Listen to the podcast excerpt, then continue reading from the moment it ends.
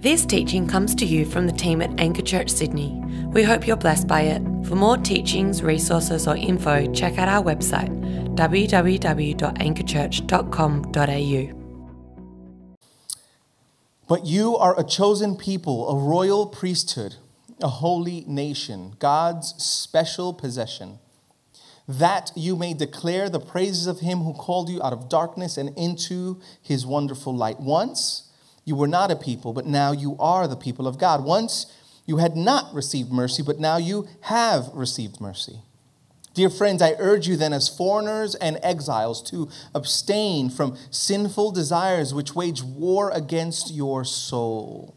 Live such good lives among the pagans that though they accuse you of doing wrong, they may see your good deeds and glorify God on the day he visits us. And this is the word of the Lord. Amen. Well, good morning, church. How are we? Great. Good to see you all here. A big shout out to everyone who is joining us on the live stream. It is so good to see all the Southwest faces here this morning, and of course, the Anchor City regulars and any of the guests who are here today. A huge welcome. A couple of quick things before we get into the word today. The first is uh, a bit of an update for Anchor City. I know a number of you have been praying that we would find some midweek space, I'm very pleased to announce that God has answered that prayer. Yes, that's, that's definitely worth celebrating. We found a, uh, a small commercial space on Darling Street in Balmain that someone has uh, leased to us short term at a discounted rate, and it is a massive answer to prayer. So we will be uh, signing a lease and moving into that space real soon. So keep an ear out for that. The second thing I want to announce is that coming up um, at the end of July, we are hosting an external fundraiser called Kingdom Builders, and part of that is us trying to partner with other people who would like to resource this work of church planting. So obviously, we do that internally. All of our churches are putting aside 10% of our budget to go towards church planting and just so you know, we are invested financially this year with Northern Beaches and Southwest to make both of those church happen. So we do seed funding over three years, heavily invest in these church plants so they can get off the ground. But we recognize the more that we do this, the more help that we need. And so we're hoping to run an external fundraiser to raise additional funds outside of our three church communities. And if you know someone, perhaps at work, uh, a family member, a colleague who has the gift of generosity, who would like to hear about what we are doing, then please email me. Uh, we would love to get in touch and give them an invite to that. If you would like more details, you can hit up uh, Crystal Buckingham Jones. She will let you know more about that as well. But I just want to know, want you guys to know that this moment is a significant moment. These Sundays are significant moments for us as a church family because this is a reminder that we're a part of something bigger than just our local churches, something bigger than just Anchor City, something bigger than just Southwest, something bigger than Northern Beaches. And realistically, this is a reminder that there is God is doing something incredible outside of just the Anchor Church Sydney thing, that there, He is doing a work across our nation and across our globe. And uh, Church Planting Sunday, Kingdom come is our moment to pause and remember and to celebrate and to look forward with hope. Uh, many of you are new as well at all of our churches. And so today you may not even have realized there was another church outside of Anchor City, and you've turned up to Christmas lunch and realized there were cousins you didn't even know you had. Well, welcome. Your family just got a little a bit bigger this morning, and we want to celebrate that. Well, I'm going to pray for us as we look at uh, 1 Peter chapter 2 this morning. So please join me as I pray. Father, we thank you that you are a God who speaks. That you're a God who gives us a vision for what it means to be your people in this world. And God, I pray this morning that you would stir our hearts and open our eyes. Lift our eyes beyond whatever we've walked in here with this morning and give us a fresh vision of Jesus and of what it means to be your people in this city in this time. God, we pray. We know that you have worked in generations past, and we pray that you would please pour your spirit out and do it again. And we ask this in Jesus' strong name. And all of God's people said, Amen. Well, eight years ago, almost to the day, on May 18th, eight years ago, a small group of people, about 40 of us, of which Arnaldo and Kath Santiago were a part of, we launched a new church for the first time to the public called Anchor Church Sydney. We met at the Pact Centre for Emerging Artists over at uh, Erskineville there. Who, anyone in the room who was there, just, just give us a holler if you were there. There are very few people who were still there on the first day, but some of the people here today were there with 40 people full of faith. And we have seen God do an incredible work over the last eight years. We feel so privileged that we've been able to be a part of what God is doing in this city. And today, we have about just over 400 people who would call Anchor their family, both at City, Southwest, and Northern Beaches. We have uh, almost 20 gospel communities scattered across our city, a church spanning over 40 kilometres, all the way down from Mortdale, right the way up to Brookvale, and right here in Marrickville and God is transforming lives. And behind every single one of those numbers is a person, is a, is a bunch of you in this room, and we celebrate what God has been doing. You know, as we seek to plant churches, one of the things we always try and do is justify why. Why are we doing this? So let me just give you a quick couple of statistics. There's some research that was done a number of years ago in accordance with the NCLS and census data, and they found that over a 20 year period, from 1991 all the way up to 2011, the Australian population grew by 5 million people. It's a lot of people over 20 years. 5 million people, an increase in population. Yet, over that same period of time, the net population of churches actually decreased by 1,100. By my calculations, we are closing six churches a month here in Australia. And yet, our population uh, other than the last two years, our population continues to increase and grow. So, what is the hope for Sydney? If we are seeing our population grow and the number of churches decrease, we desperately need new churches. But what types of new churches do we need? I want to suggest to you we do not need cooler churches. Well, we've got a bunch of cool churches. Some of our churches in this city are some of the most famous churches in the world for their coolness, right? We do not need another new hipster church, right? Meeting in a cool theater like this. As good as this is, we don't need another one of these, right? We don't need bigger churches. We have mega churches in our city. And some people would say, well, if we could just pull our resources together and have bigger churches that would have a bigger impact. We don't just need smaller churches that are more effective at building community. We don't just need fresher marketing and website updates and better social media. What we need, in fact, we don't even need just more churches, right? A, a, a bigger quantity of churches. What we need is a certain type of church. A certain type of church.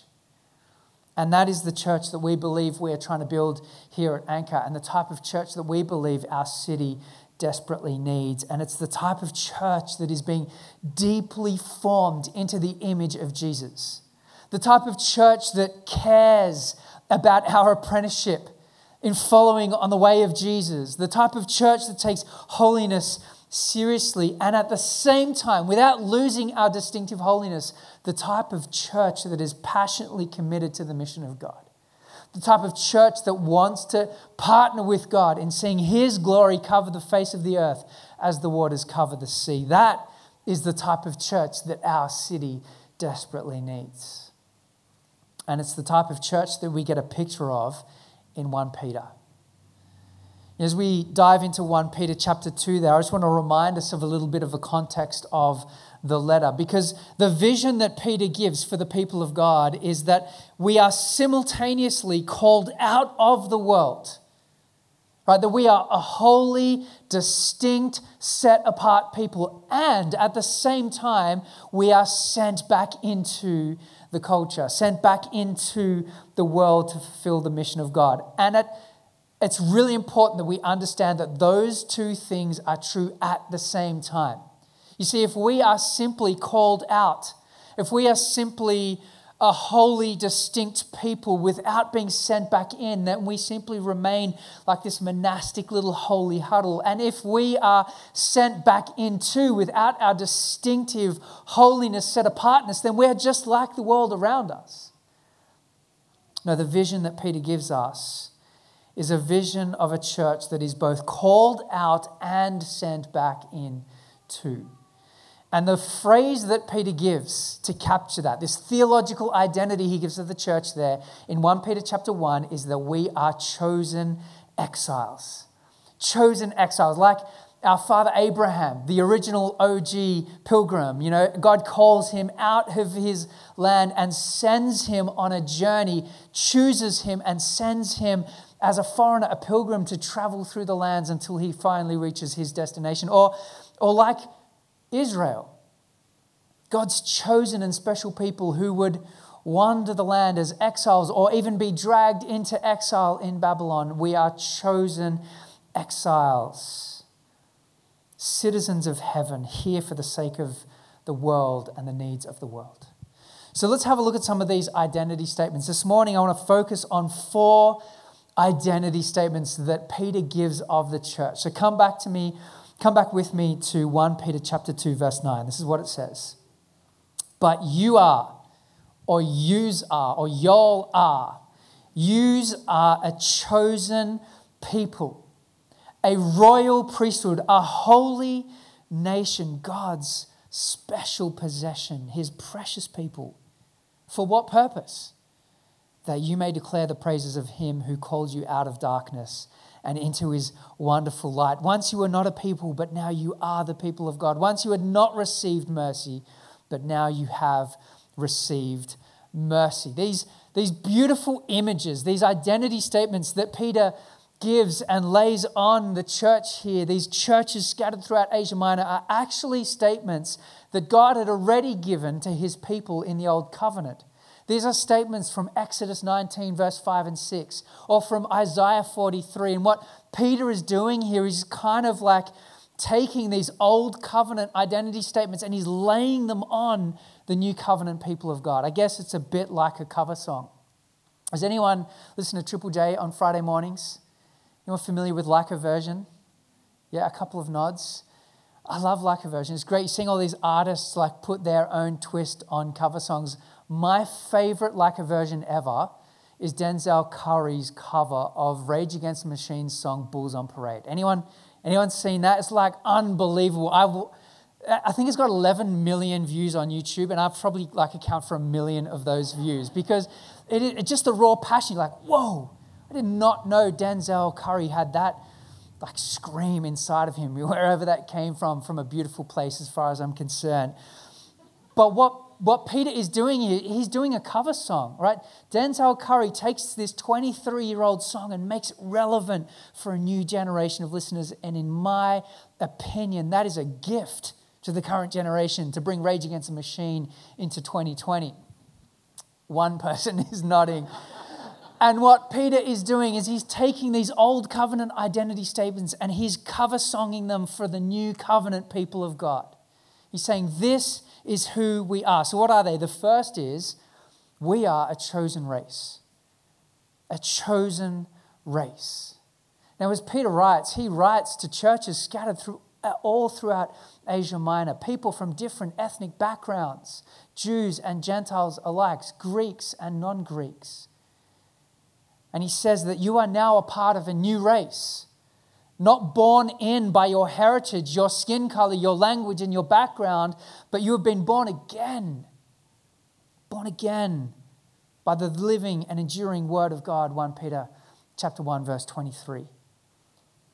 We are no longer Australian or Chinese or Korean or Puerto Rican or South African or Indonesian or Scottish, whatever your cultural background is, and as important as your cultural background is, the truest thing about us is that my people now are the people of God. So look around. This is your people. This is the new race of God, the people of God. And in a cultural moment that we live in, of increasing racial division, the church needs to be a prophetic witness of unity. That there is something that binds the people of God together in a way that we just do not see in any other slice of community because we believe that the blood of Jesus makes us one. We are a new race, a chosen race. And this is your people. Secondly, we are a royal priesthood. Do you see that there? In chapter 2, verse 9, we are the king's priests. Have a look at what Peter says back in chapter 2, verse 4. As you come to Jesus, the living stone, rejected by humans but chosen by God and precious to Him, you also, like living stones, are being built up into a spiritual house to be a holy priesthood, offering spiritual sacrifices acceptable to God through Jesus Christ. All of these beautiful, rich, old covenant images.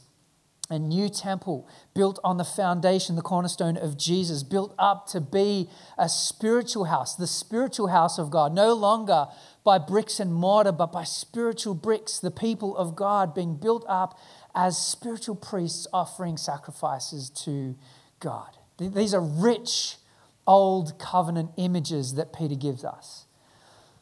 And he says that we are royal priests, a kingdom of priests. Now, you might be thinking that, hearing that, thinking, hell no, I'm not a priest. Like in, in 2022, no kid says, hey, mum, dad, I think I, I want to grow up to be a priest. Actually, Arnaldo, did you? That was Arnaldo was the only person that I know that ever wanted to grow up to be a priest. Like no kid in this current generation. Hey, mum, dad, I want to grow up to be a priest because in our moment, priest is synonymous with a. It's a dirty word. It's just synonymous with pervert or pedophile. No one wants to be a priest. And so we hear these words and it bristles against our 21st century sensibilities. But this is honestly a wonderful privilege because what Peter is saying here is that we get to minister in the presence of God. As priests in his temple, amongst his people, offering spiritual sacrifices. You know, the priest's job, one of the jobs of the priest was to be a mediator, a go between, to bring people to God and to bring God to the people. And that is exactly what we do. We are a mediator between the people of God, between God and this world. And we bring God to the people and we bring the people to God. And that's not to say we are Jesus, but that's to say that He uses us to achieve His means, His purposes, and His ends in the world. There is no higher honor to be an ambassador of Jesus. There is no higher honor than for the church to be an outpost or embassy of the kingdom of heaven here on earth. And that is who we are. Not only are we a chosen new race, but we are royal priests. Thirdly, we are a holy nation. We are set apart. That word holy means to be called out, to be set apart, to be distinct. This is what Peter says in chapter 1, verse 14.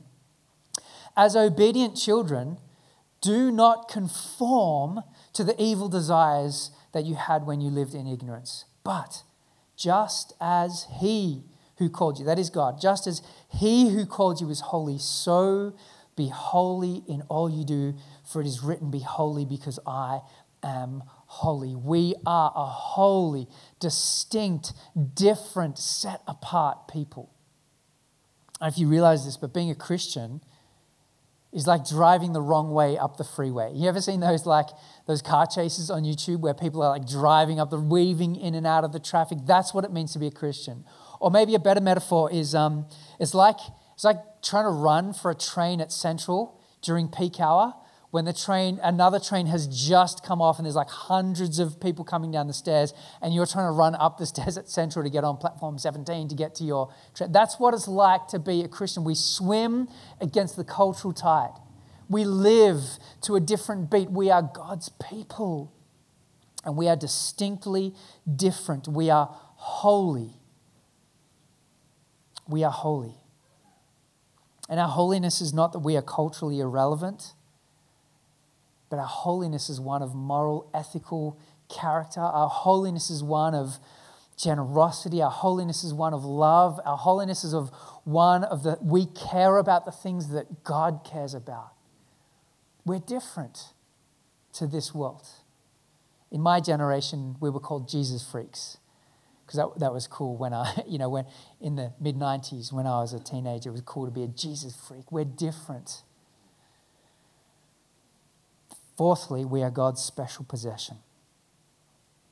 We are so precious to God that according to Peter in, in chapter 1, verse 18, that God has redeemed us not with perishable things like gold and silver and money and jewels, but he has, he has made us his by giving the most precious thing that he had, his son, to make us his, to purchase us back. That means that we matter. And man, if we, if we got that reality, that God looks at us and sees us as precious and dearly loved, man, that would change everything about who we are as God's people. Church, you matter to God. You matter. We are precious. We are a chosen race, a royal priesthood, a holy, distinct nation, and God's special possessions. But for what purpose? For this. Have a look at chapter 1, verse 9. Come back to me. Come back with me. Chapter 1, chapter 2, verse 9, sorry. But you are a chosen race, a chosen people, a royal priesthood, a holy nation, God's special possession. Why? That you may declare the praises of him who called you out of darkness and into his wonderful light. Dear friends, I urge you, as foreigners and exiles, as strangers, as pilgrims, to abstain from the sinful desires which wage war against your soul. Live such good lives among the pagans. That though they accuse you of doing wrong, they may see your good deeds and glorify God on the day He visits us. It's out of the overflow of what God has done for us that we cannot help but declare the praises and goodness and graces and mercy of our God. Because what Peter is saying here is this is your Exodus story. You see, like Israel, who was pulled out of slavery in Egypt, we have been called out of the kingdom of darkness. And like Israel, who has been placed into the promised land, we have been placed into the kingdom of light. Let me ask you, what's the first thing that Israel did when their feet touched the dry shores of the other side of the Red Sea? What did they do? They worshipped, they sang, they lifted up the praises of God because we cannot help but do this. You know, the great missiologist Lesslie Newbigin was once lamenting the fact that mission is so often done because of the mandate Right? We, we participate in mission because of the mandate. We are obedient to the command of God to go. Now, that's true. But is there another motivation that stirs us towards mission? And this is what Lesslie Newbigin says. Beautiful words. He says, The church's mission began, get this, as the radioactive fallout from an explosion of joy. Mission is an acted out doxology. That's mission is an acted out worship of praise, of glory to God. That is its deepest secret. Its purpose is that God may be glorified. You ever wondered why, like, you know, Jesus has forgiven our sins? What do we do between that moment and the moment that Jesus returns to usher in his kingdom? Like, we just sitting here, twiddling our thumbs, waiting for heaven, waiting for the king? Is that what we're about? No, Peter says that we're called into this beautiful participation with what God is doing in the world, that we now are instrument, a sign, an instrument of the kingdom of heaven on earth that we live as living signposts, our lives, our extraordinary lives on display for all to see. You know, the beautiful thing about what we are doing in planting church is that we play a small part in the kingdom of heaven invading earth and pushing back the darkness and seeing the good news of Jesus demonstrated and declared across our city. And all of that happens through seemingly small and insignificant communities of Jesus' people, like Anchor Church, like Anchor City and Anchor Southwest and Anchor Northern Beaches. And it's by the tone and nature of our lives that will point people to Jesus because that's what they need. Our city desperately needs an encounter with the love of God. with Jesus. So, why do we do this? Why do we plant churches? Why do we make the sacrifices that we do? Why do we send some of our best? Why do we pour all of our money into this? Well, we do this because this is who we are. Jesus hasn't called us to simply retreat from the world into the safe, holy huddle of Christian community. He has called us out and He has sent us back in. We are simultaneously the priesthood of God, ministering to the nations and God's holy nation, distinct, set apart, and separate. We are in the world for the sake of the world.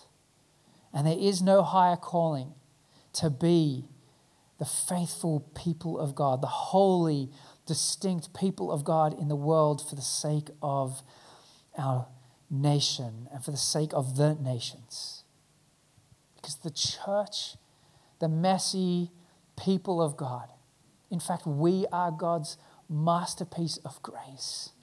The world ought to look at us and see our lives and see our community and see the way that we are generous and see our love and see our suffering and say there is something different about these people. In fact, Paul will say in Ephesians 3:10 that God has chosen to make his manifold wisdom known to the principalities and powers through the church. That's a staggering reality that God has chosen to display His wisdom, to display His creative grace working itself out in the world through seemingly small and insignificant communities like ours. What, what, a, what a privilege to be a part of what God is doing in the world. You know what Sydney desperately needs is not just more church. We don't just need to crank the raw numbers up. And we, just, we need a certain type of church. The type of church that is sent into the world, not to mirror and mimic and copy the world around us, but to be a distinctly holy, set apart, different people that the world will look at and go, aha, that's what it means. Lesslie Newbigin calls the church the hermeneutic of the gospel the gospel with legs on it. The people of God as a living signpost towards the kingdom. And you might be thinking, well, what? I mean, I'm not going to be Arnaldo. I'm not going to be a James Dawson, but I want to suggest to you, you have a part to play. You have a part to play, a faithful presence of the love of God in your workplace, your life as a signpost, a witness of the coming kingdom of God. As you suffer differently to the people around you, as you posture yourself differently in politics, as you think differently about the world around us, as you act in love and generosity and grace, as you refuse to participate in the gossip of the office and the slander of those around you, as we live such radically different, phenomenal lives to those around us that they lean in and say, what is different about this people? You have a part to play. We are all, all called into God's mission. In that sense, we are all church planters. And God is doing this not just here in our church, but across our world. God is doing this in Pastor Yoshi's church in Fuchu City in Tokyo, where they are ministering to a part of the population, particularly young men, where the suicide rate is astronomically high, particularly after job loss, particularly after marriage breakdown. The suicide rate for men in Tokyo is crazy. And Soma Fuchu is there being an outpost, and embassy of the kingdom of God. It's happening in Pretoria in South Africa, which was once the heart of segregation and separation in Pretoria, and Rooted Fellowship is there, led by Pastor Oner and his team there, and they are seeking to be a transcultural people of God, no longer defined by black or white, but bound together by the blood of Jesus in a city that was so divided racially, they are an embassy and outpost of the kingdom of God.